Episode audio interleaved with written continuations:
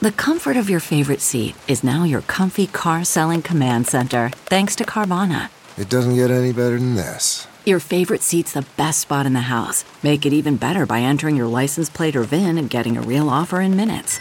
There really is no place like home. And speaking of home, Carvana will pick up your car from yours after you finalize your offer.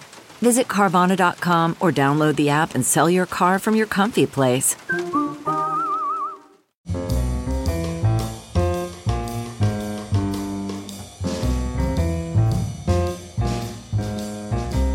This is Merriam Webster's Word of the Day for Saturday, April 7th.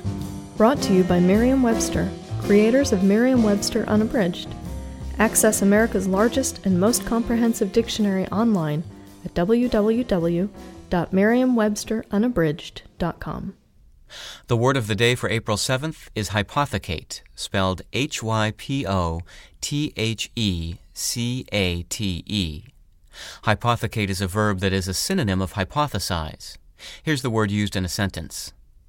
The scientist hypothecated that the lab rats' new behavior was linked to changes in their sleep patterns. Hypothecate is a controversial word, or rather two words. It has existed as a synonym of hypothesize since 1906, showing up primarily in scientific and linguistic sources, but usage commentators have long criticized it. It's sometimes perceived as a mistaken use of the other hypothecate, meaning to pledge something as security for a loan without title or possession, used in business and legal contexts. Both hypothecates and hypothesize too derive ultimately from the Greek word hypotithenai, meaning to put under, to suppose, or to deposit as a pledge, but each entered English by a different route.